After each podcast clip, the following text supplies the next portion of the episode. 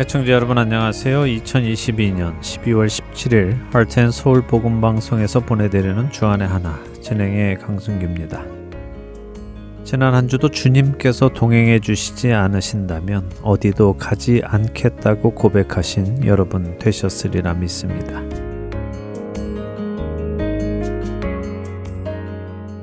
지금은 교회력으로는 대강절 기간입니다. 대림절이라고 하기도 하지요. 예수님의 탄생을 기리는 크리스마스 주일로부터 4주 전 주일에 시작해서 예수님의 오심을 기다리는 시기입니다. 대강절은 4세기 말경인 380년 사라고사 공의회에서 처음 언급이 되었다고 하는데요. 그 후 6세기경인 그레고리우스 1세 때에 교회 절기로 정착되기 시작했다고 합니다. 그 당시 수도승들은 매일 금식하기도 했고요. 동방교회의 경우는 성도들의 결혼을 이 기간 동안은 허가하지 않았으며 사제들 역시 결혼 예식을 집례하지 않았다고 합니다.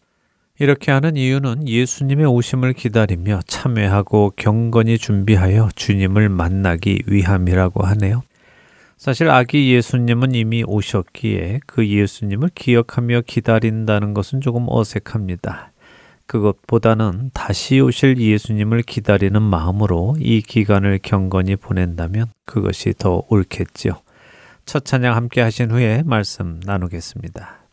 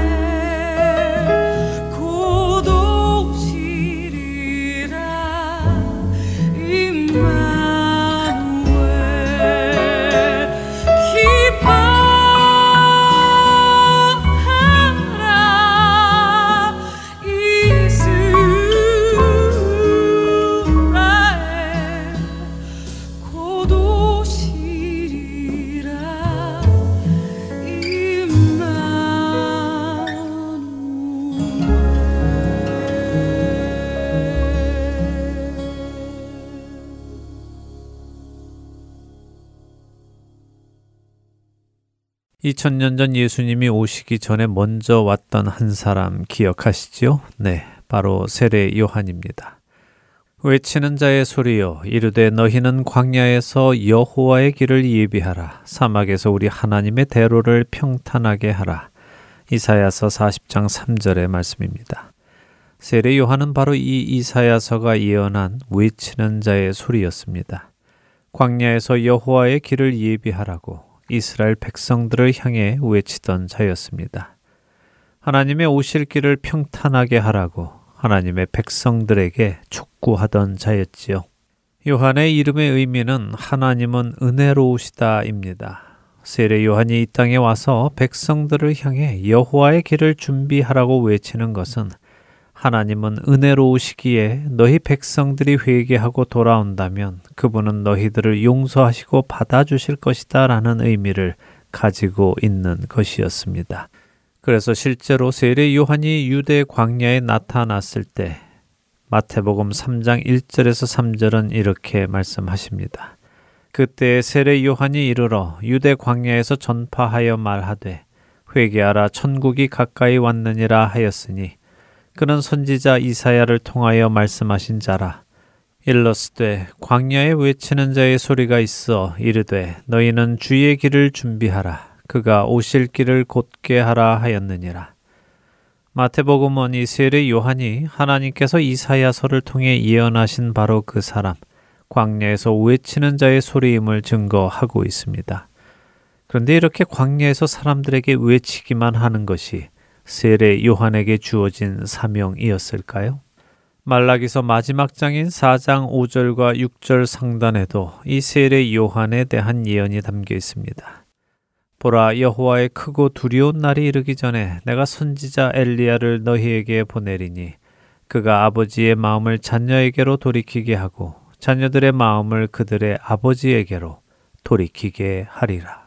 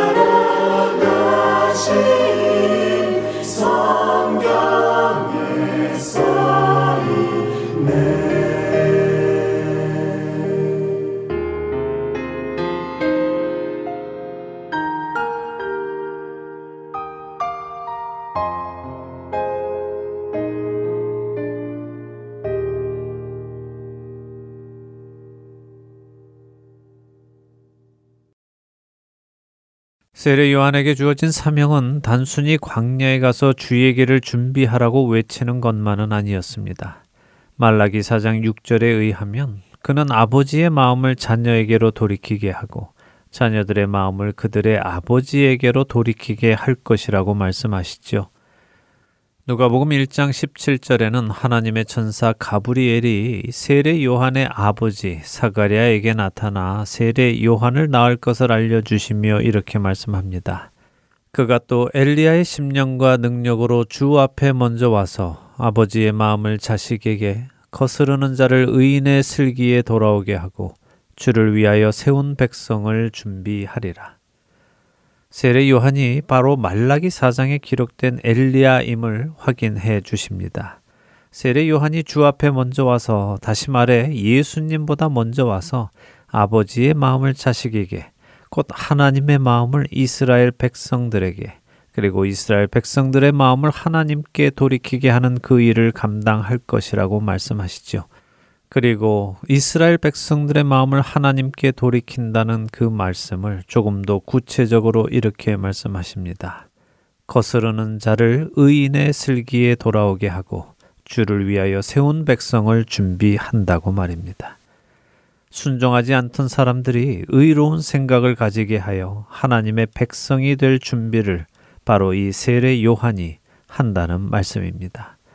이 말씀 속에서 우리는 하나님의 성품을 봅니다. 하나님의 성품은 하나님의 백성이 준비되지도 않았는데 갑자기 예고도 없이 오시는 것이 아니라 택하신 그 백성들이 하나님의 말씀을 하나님의 은혜를 받아들일 수 있도록 준비부터 시키시는 분이라는 것입니다. 그렇기에 구원의 은혜는 전적인 하나님의 은혜임을 우리는 고백할 수밖에 없습니다. 우리가 믿음이 좋아서 그분을 믿는 것이 아니라 그분이 우리의 마음을 돌이키게 하시고 의로운 마음을 품게 하시고 그분을 받아들일 준비를 시키셔서 믿음이 생기게 하셨기 때문입니다.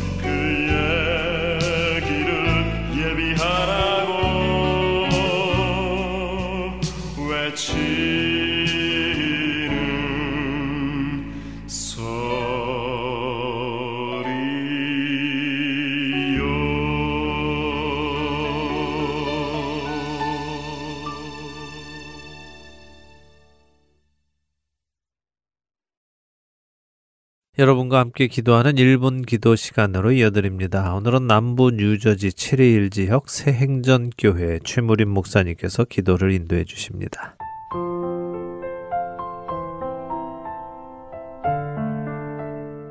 애청자 여러분 안녕하셨습니까?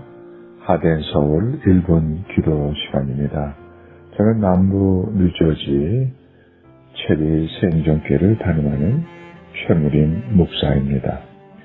오늘은 창세기 5장 21절부터 22절 말씀 봉독해 드리면서 기도하기를 원합니다.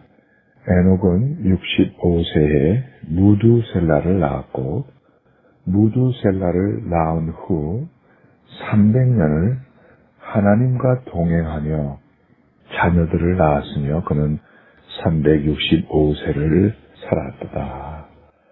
이런 말씀입니다. 낯선 곳이나 처음 가는 곳에 혼자 가면 어디에서 자야 되고 또 무엇을 먹어야 되고 걱정이 되면서 어디로 가야 할지 모르지만 동행하는 사람이 경험이 많거나 그곳에 오래 사는 사람이라면 걱정을 할 필요가 없을 것입니다. 여행을 할 때 가는 곳이 처음 가는 곳이라면 가기 전에 사전 정보를 많이 읽어보고 거기에 맞춰서 여행 일정을 잡게 됩니다.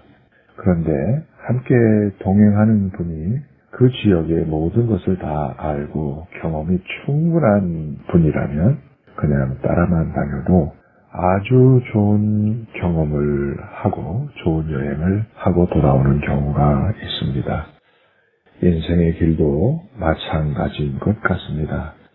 나 혼자 가면 걱정도 많고 준비도 많이 해야 하지만 동행하는 사람이 있으면 많은 걱정을 덜 수 있을 것입니다.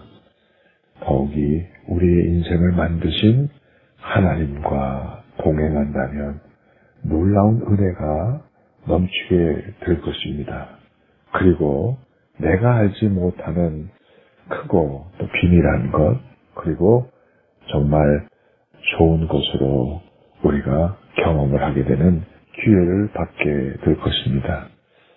오늘 함께 기도하기를 원하는 기도의 제목은 내가 어려울 때나 힘들 때나 내 생각과 다른 문제가 생겼을 때, 아, 우리 주님 함께 동행해 주시면 내가 잘 몰라서 실수할 수도 있고 몰라서 방황할 수도 있지만 오늘도 나를 인도해 주시고 붙잡아 주시는 분이 하나님이신 것을 오늘도 고백하게 하시고 하나님이 어느 순간 어떤 장소에서도 나와 동행해 주시기를 원합니다. 이렇게 기도하면 좋겠습니다. 창세기에 5장에 읽은 에녹이라는 사람이 있었습니다. 65세에 무두셀라를 낳았고 무두셀라를 낳은 후 300년 동안 하나님과 동행하며 자녀를 낳았다. 간단하게 그 에녹의 삶을 얘기하는데 에녹은 하나님과 동행했다고 합니다. 하나님과 동행하다 보니까 에녹이 어떤 굴곡진 삶이나 적인 어떤 이야기도 없습니다. 그냥 하나님과 함께 살았기 때문에 그렇게 평범하게 자녀를 낳으면서 살았던 것이죠. 오늘도 우리가 인생을 살면서 어떤 뭐 극적인 곳에 하나님이 함께 계시고 기적을 베풀어 주시고 은혜를 베풀어 주시는 것도 중요하지만 오늘도 주님이 동행하신다면 오늘 주어진 평범한 하루가 하나님의 은혜의 발걸음이 될 줄로 믿습니다. 애청자 여러분, 여러분이 당하는 많은 어려움, 또 고민, 여러 생각이 있을지라도 오늘 함께 기도하시기를 원합니다. 그런 가운데서도 하나님 저와 동행해 주시옵소서. 우리 가정과 동행해 주시옵소서. 내가 섬기는 교회와 동행해 주시옵소서. 우리나라에 하나님 함께 동행해 주시옵소서. 이렇게 기도하시고 내가 그 하나님과 오늘도 동행하면서 사는 믿음의 사람이 되길 원합니다. 이렇게 함께 기도할 수 있기를 바랍니다. 우리 이제 다 같이 기도하시겠습니다.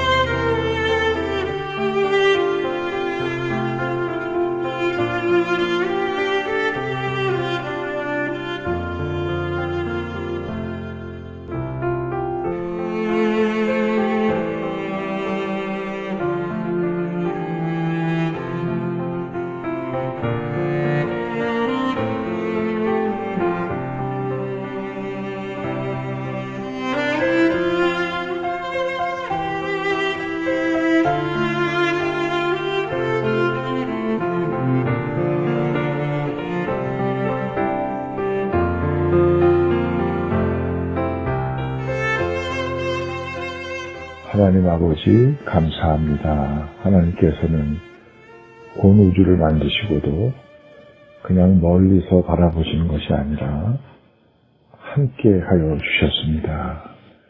우리의 삶을 지으시고 또 우리와 함께 같은 길을 주님이 동행해 주셨음을 믿습니다. 바라옵기는 이렇게 함께 하여 주시는 그 동행하시는 주님을 내가 알지 못한 채 살아가는 경우가 많이 있었습니다. 주님 용서하여 주시고 오늘도 주님과 동행하는 귀한 날 되게 하여 주시옵소서.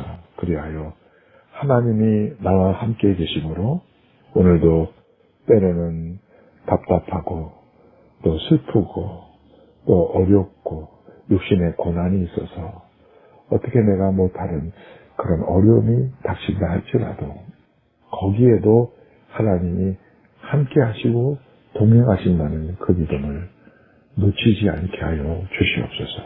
또한 내가 하나님의 나라를 위해서 어려운 일을 해치고 또 힘든 일을 해치고 해나갈 때 나 혼자가 아니라 주님께서 동행해 주신다고 하는 그 힘을 힘입어 힘차게 어려움을 뚫고 하나님께 영광을 돌리는 그러한 하나님의 사랑이 되게 하여 주시옵소서. 오늘 하루뿐만 아니라 매일매일 주님이 동행해 주심으로 에녹이 무드슬라를 낳고 300년을 하나님과 동행했던 것처럼 내 인생 끝날 때까지 하나님과 동행하는 삶을 살아가게 하여 주시옵소서. 오늘도 감사를 주 앞에 올려드리며 예수님의 이름으로 간절히 기도합나이다. 아멘.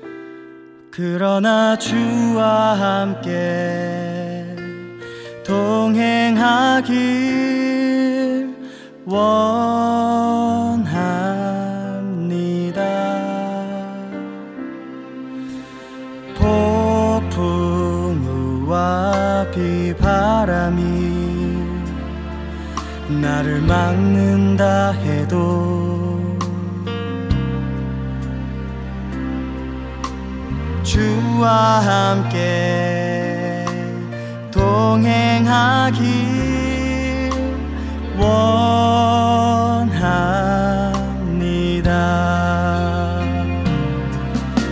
주의 은혜로 가득 채워서 주의 영광 나타내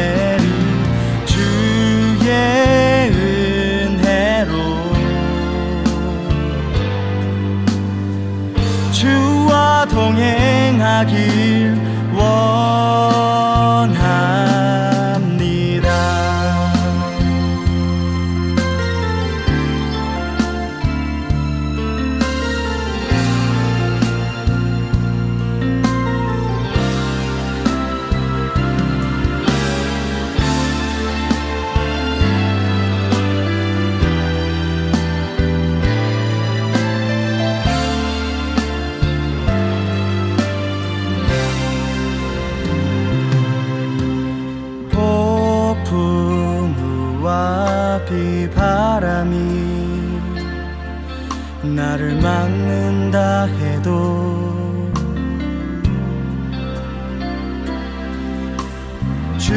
함께 동행하길 원합니다.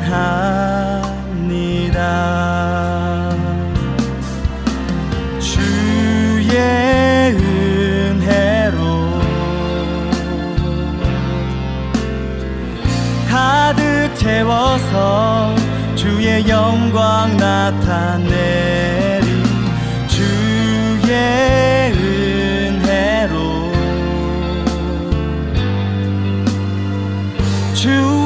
동행하길 원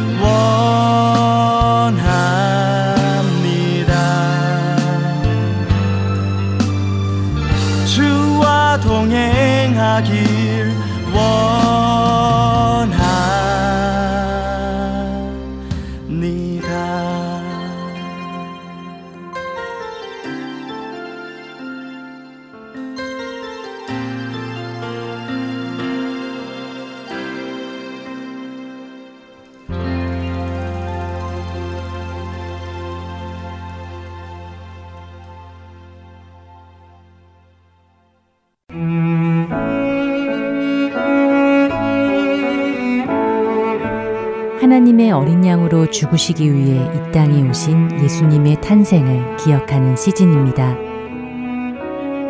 세상은 향락과 쾌락으로 즐거워하는 이 기간. 그러나 그리스도인들은 나를 위해 죽으시기 위해 기꺼이 이 땅에 오신 그리스도로 인해 기뻐해야 합니다. 세상 속에 살면서도 세상과 같지 않은 참된 빛과 소금으로 살아가는 할텐서울 복음방송 애청자 여러분이 되시기를 바랍니다.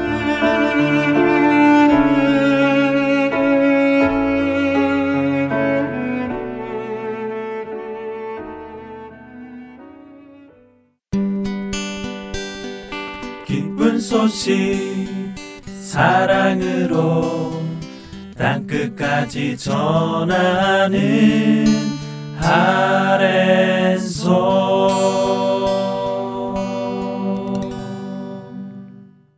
누가복음을 공부하는 시간입니다. 누가의 복음으로 이어드립니다.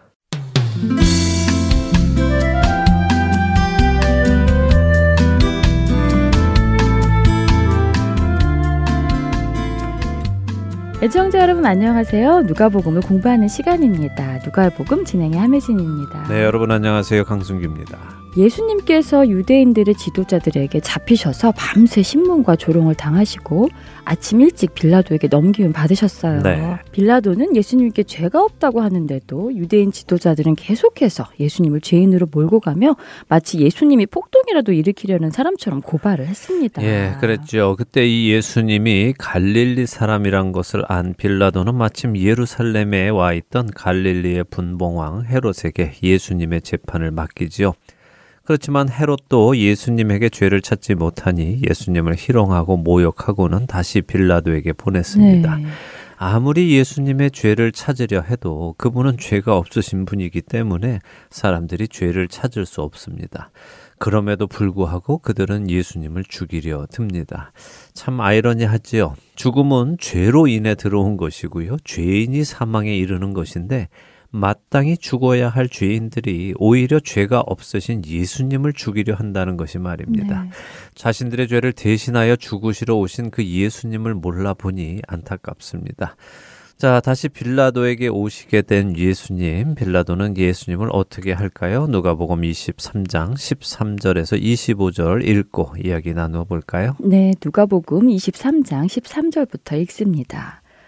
빌라도가 대제사장들과 관리들과 백성을 불러 모으고 이르되 너희가 이 사람이 백성을 미혹하는 자라 하여 내게 끌고 왔도다. 보라 내가 너희 앞에서 신문하였으되 너희가 고발하는 일에 대하여 이 사람에게서 죄를 찾지 못하였고 헤롯이 또한 그렇게 하여 그를 우리에게 도로 보내었도다. 보라 그가 행한 일에는 죽일 일이 없느니라. 그러므로 때려서 놓겠노라. 우리가 일제히 소리질러 이르되 이 사람을 없이 하고 바라바를 우리에게 놓아 주소서 하니.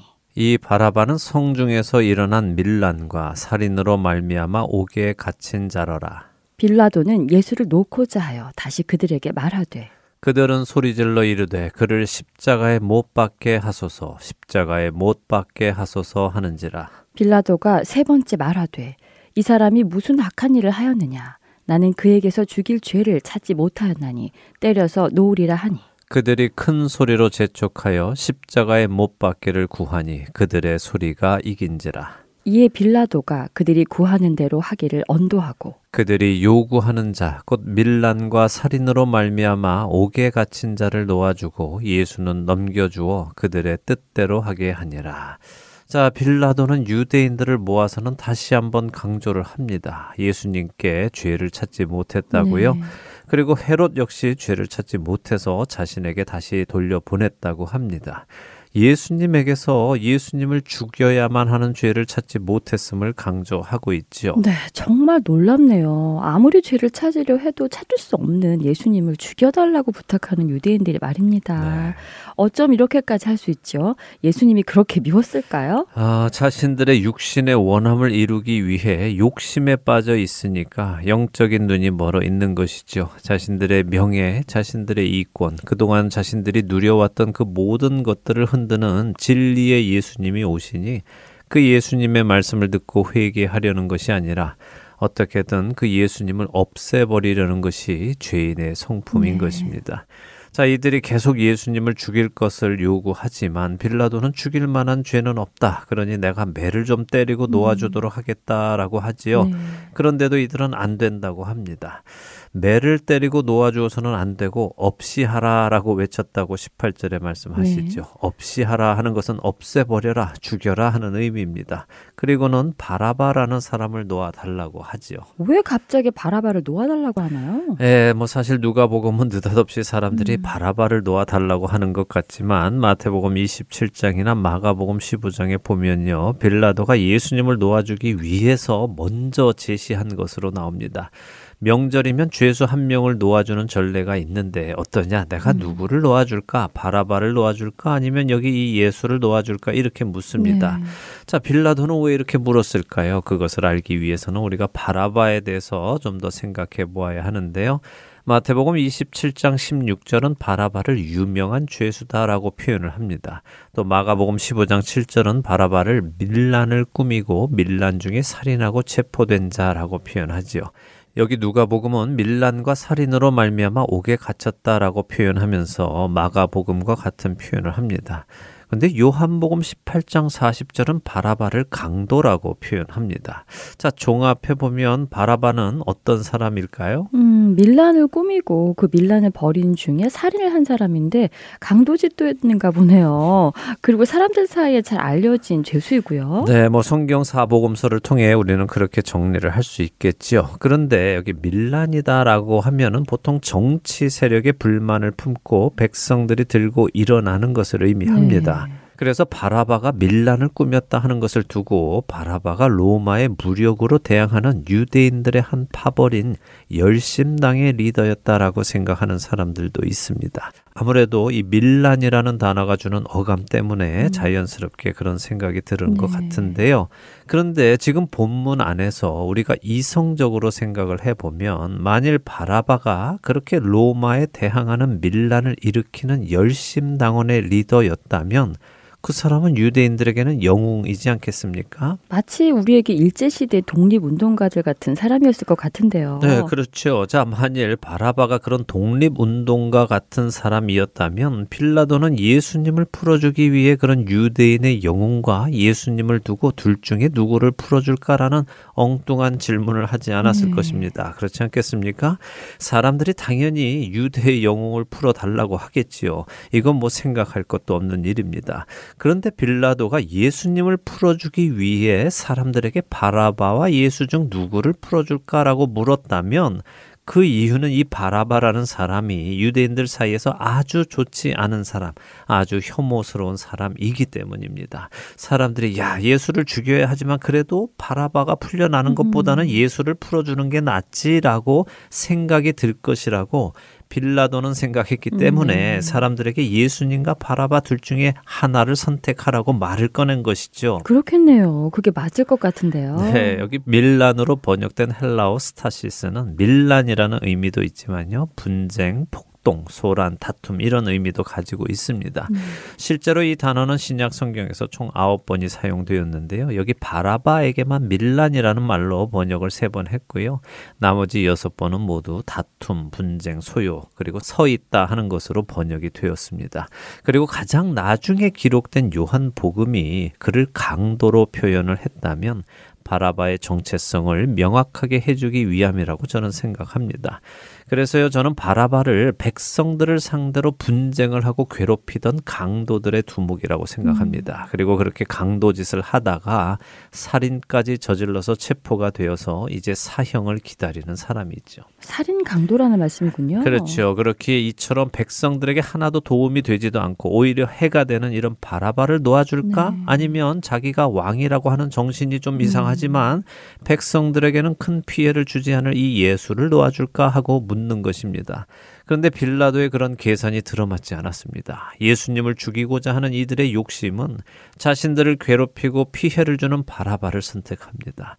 빌라도는 계속해서 예수님을 풀어주고자 했다고 누가복음은 네. 기록하지요. 그러나 그들은 바라바를 선택합니다. 그리고는 구체적으로 예수님을 십자가에 못 박으라고 외칩니다. 그런 그들에게 빌라도는 다시 묻지요. 도대체 이 사람이 무슨 악한 일을 했길래 음. 너희는 이 사람을 가장 악한 자에게 내리는 형 형벌인 십자가형을 내리라고 하느냐? 나는 이 사람을 죽일 죄를 찾지 못했다. 그냥 때려서 놓아 주겠다라고 합니다. 아, 그럼에도 그들의 십자가에 못 박으라는 말이 빌라도를 이겼다고 23절에 말씀하시네요. 네.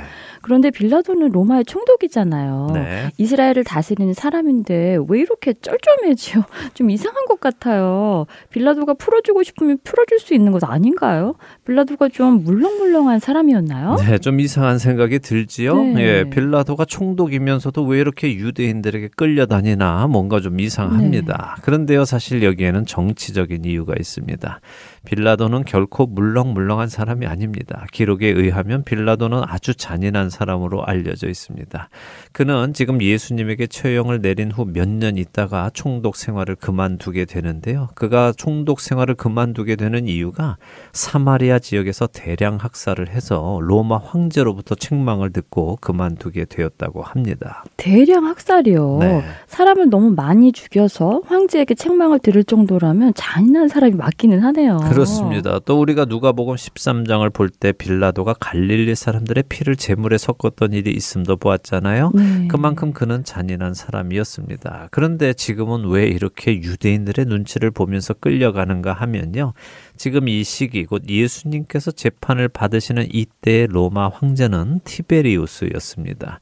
근데 그에게는 세야누스라는 근위 대장이 있었거든요. 세야누스는 티베리우스 황제에게 아주 큰 신임을 받았었는데 이 세야누스가 황제를 배신합니다. 아. 그리고 자신이 황제가 되려고 반란을 계획했다가 그것이 들통이 나서 죽임을 당하게 네. 되죠. 근데 이 빌라도가 바로 이 세야누스 계열의 사람이었습니다. 음. 세야누스가 빌라도를 예루살렘의 총독으로 보내주었지요. 세야누스가 죽으면서 티베리우스 황제는 세야누스의 인맥들을 전부 데려다가 반란에 가담했는지를 조사합니다.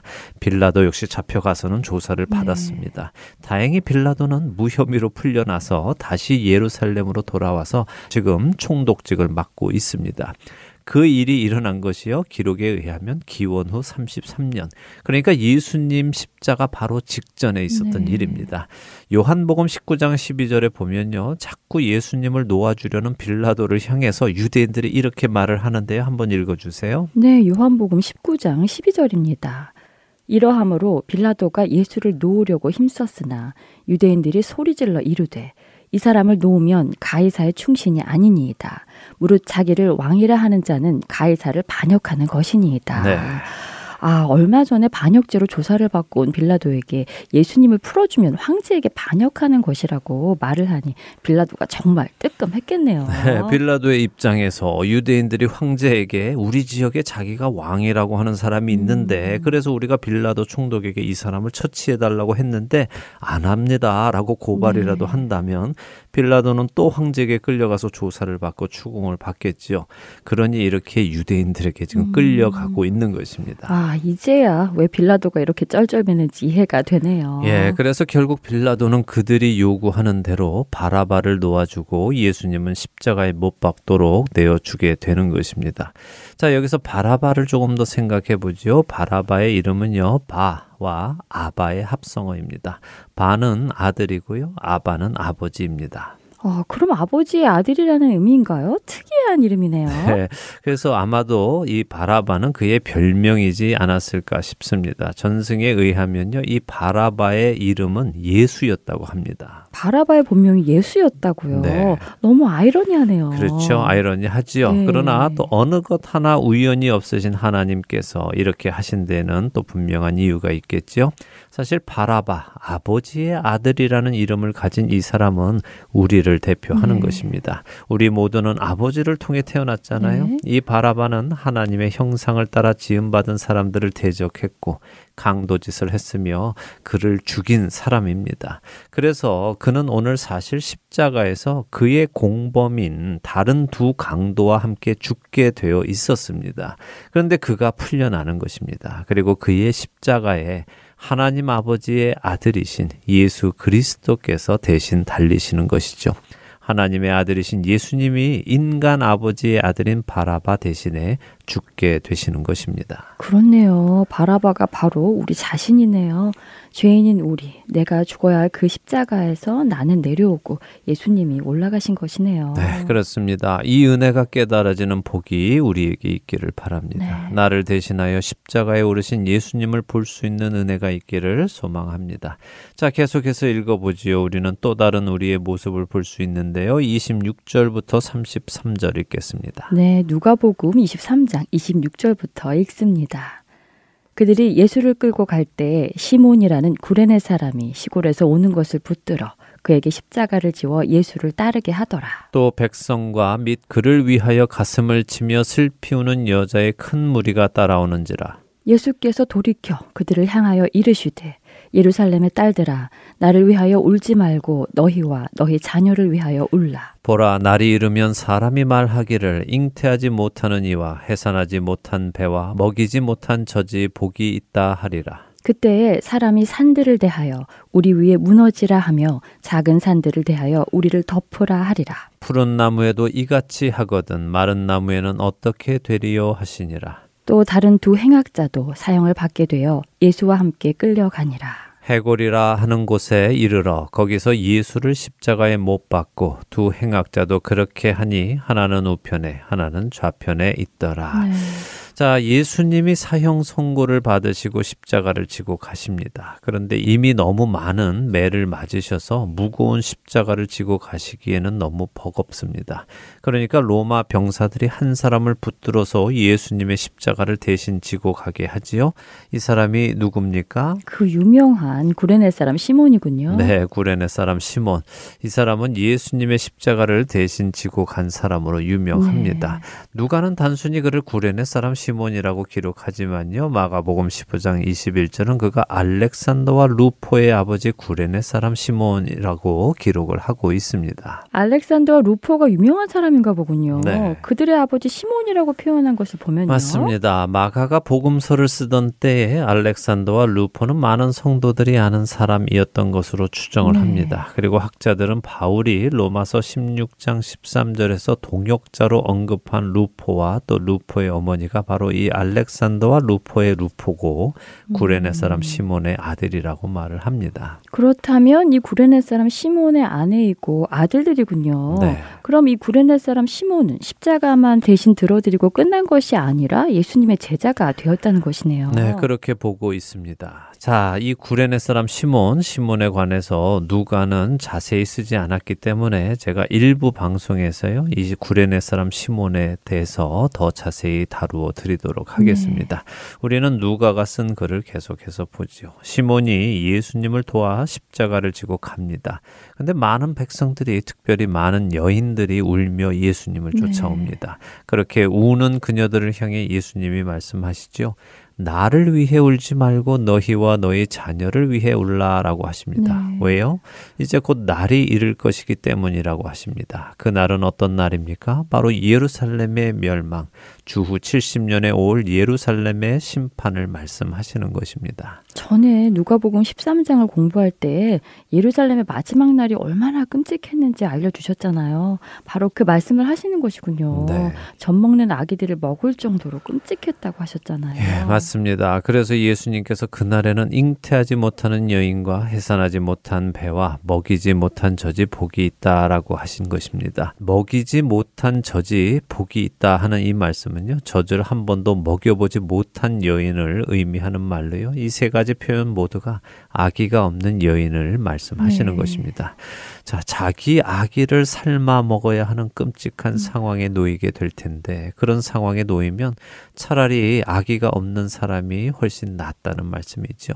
그날은 너무 고통스러워서 사람들이 차라리 사나 우리 위에 무너져서 우리를 다 죽여 주어라 라고 할 만큼 빨리 고통을 벗어나고 싶을 것이라는 말씀입니다. 푸른 나무에도 이같이 하는데 하물며 마른 나무는 어떻게 되리요? 라는 말씀은 무슨 말씀일까요? 예, 푸른 나무는 예수님을 말씀하시는 것이고요. 마른 나무는 유대인들을 말씀하시는 것인데요. 죄가 없으신 예수님께도 이렇게 끔찍한 형벌이 임하는데 죄 없으신 예수님을 죽이는 죄인들에게는 어떤 형벌이 오겠느냐라고 하시는 것입니다. 네.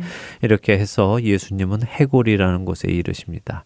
그리고 바라바와 공범이었던 다른 두 행악자도 함께 십자가를 지고 와서는 한 명은 예수님의 우편에 또 한 명은 예수님의 좌편에 달리지요.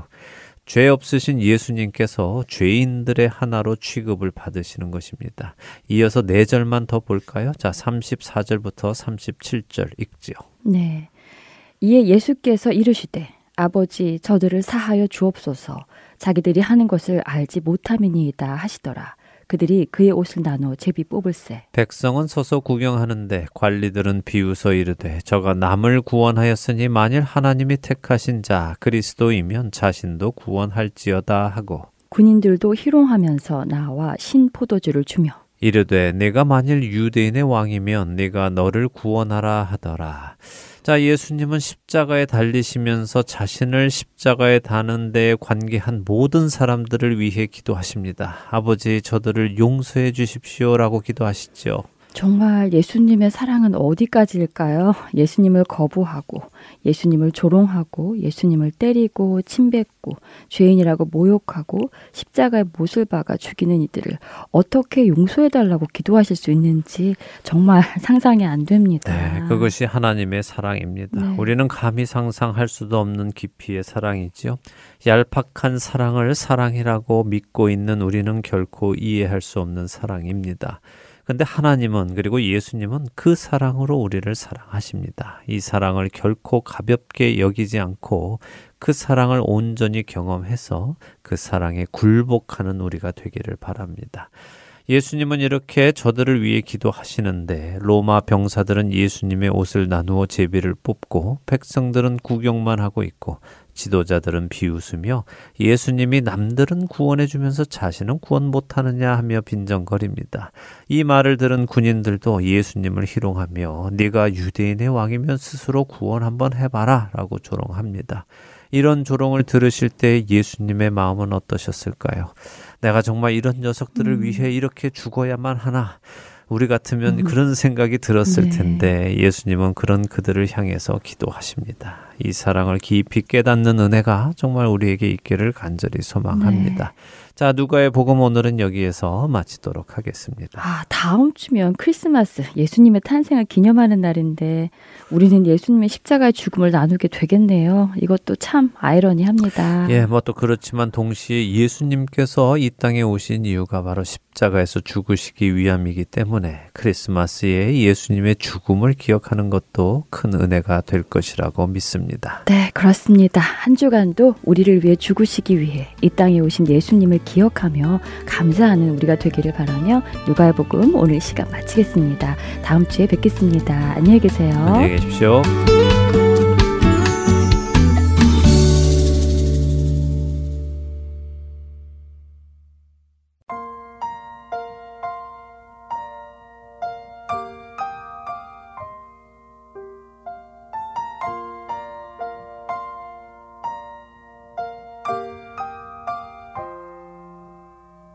잊을 수 없네 하나님의 사랑.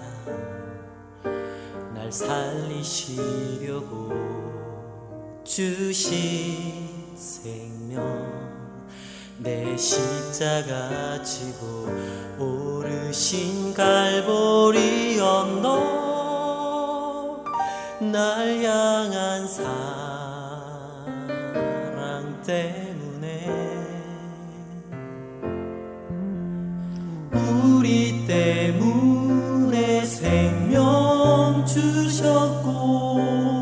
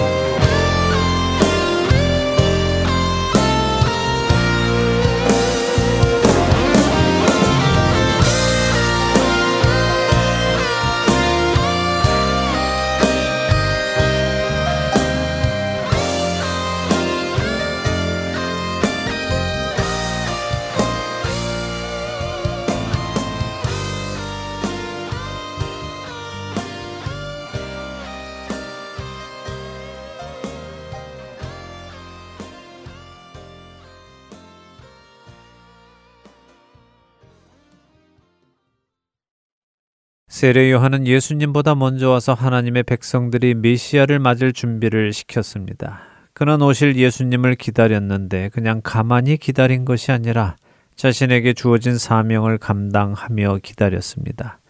하나님의 백성들의 마음이 준비되도록 사명을 감당하며 기다린 것입니다. 우리가 대강절과 같은 교회력으로 예수님을 기다리는 것은 그분의 탄생을 기다리는 것은 아닙니다. 그분은 이미 한 번 오셨기에 다시 그분의 탄생을 기다린다는 것은 앞뒤가 맞지 않습니다. 그렇다면 우리는 무엇을 기다려야 하겠습니까? 그렇습니다. 다시 오실 예수님을 기다려야 합니다. 그런데 무엇을 하며 기다려야 할까요? 그냥 예수님 빨리 오시면 좋겠다. 예수님 사모합니다 하면서 기다리기만 하면 되겠습니까?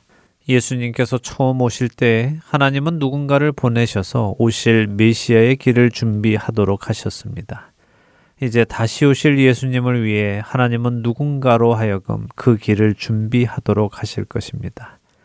하나님은 느닷없이 예수님을 보내시는 것이 아니라 끝택하신 백성들의 마음이 준비되도록 거스르던 자들이 의인의 슬기에 돌아오게 하신 후에 보내실 것이기에 그렇습니다. 이 일에 합당한 사람은 누구이겠습니까? 세례 요한의 이름의 뜻은 하나님은 은혜로우시다라고 말씀드렸습니다. 여러분과 제가 구원받은 이유는 우리의 행위나 나 자신의 의나 내게 구원받을 만한 성품이 있었기 때문이 아닙니다. 오직 나를 택하여 주신 하나님의 전적인 은혜 때문입니다. 은혜로운 하나님의 그 은혜가 나를 구원하셨습니다. 나를 주 안에서 거듭나게 하셨습니다. 이렇게 거듭난 우리는 어떻게 살아가야 하겠습니까? 세례 요한은 날 때부터 나시린으로 구별되어 살아갔습니다. 여러분과 저 역시 하나님께서는 예수 그리스도를 통해 멸망할 세상과 거룩하게 구분하셨습니다. 그렇기에 우리 역시 세례 요한과 마찬가지로 하나님께 드려진 자로 세상과 구별된 사람으로 살아가야 합니다. 또한 세례 요한이 성령의 충만함을 받아 자기에게 주어진 그 사명을 감당했던 것처럼 우리 역시 약속의 성령님을 받았으니 그분의 충만함 안에서 우리에게 주어진 사명을 감당하며 살아가야 할 것입니다.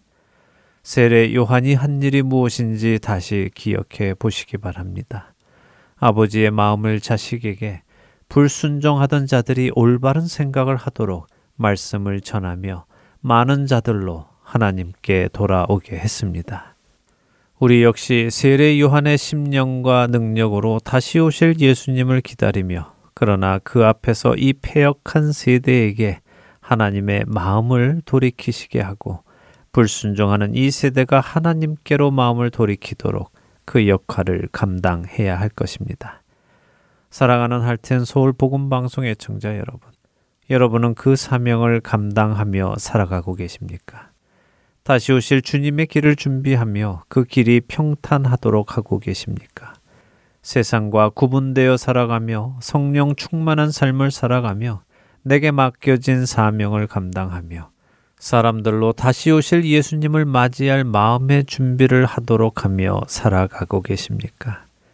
예수님의 탄생을 기념하는 이 기간, 단순히 그 기념일을 기다리는 사람들이 아니라 다시 오실 예수님의 길을 준비하며 사람들의 마음을 하나님께로 돌이키게 하는 귀한 사명을 삶으로 감당하며 기다리는 저와 애청자 여러분이 되시기를 간절히 소망하며 오늘 주안의 하나 여기에서 마치도록 하겠습니다.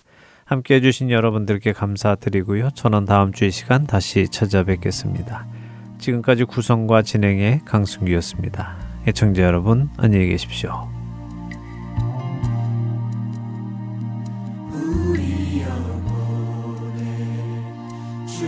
주신 꺼지지 않는 빛이 있네 오직 주님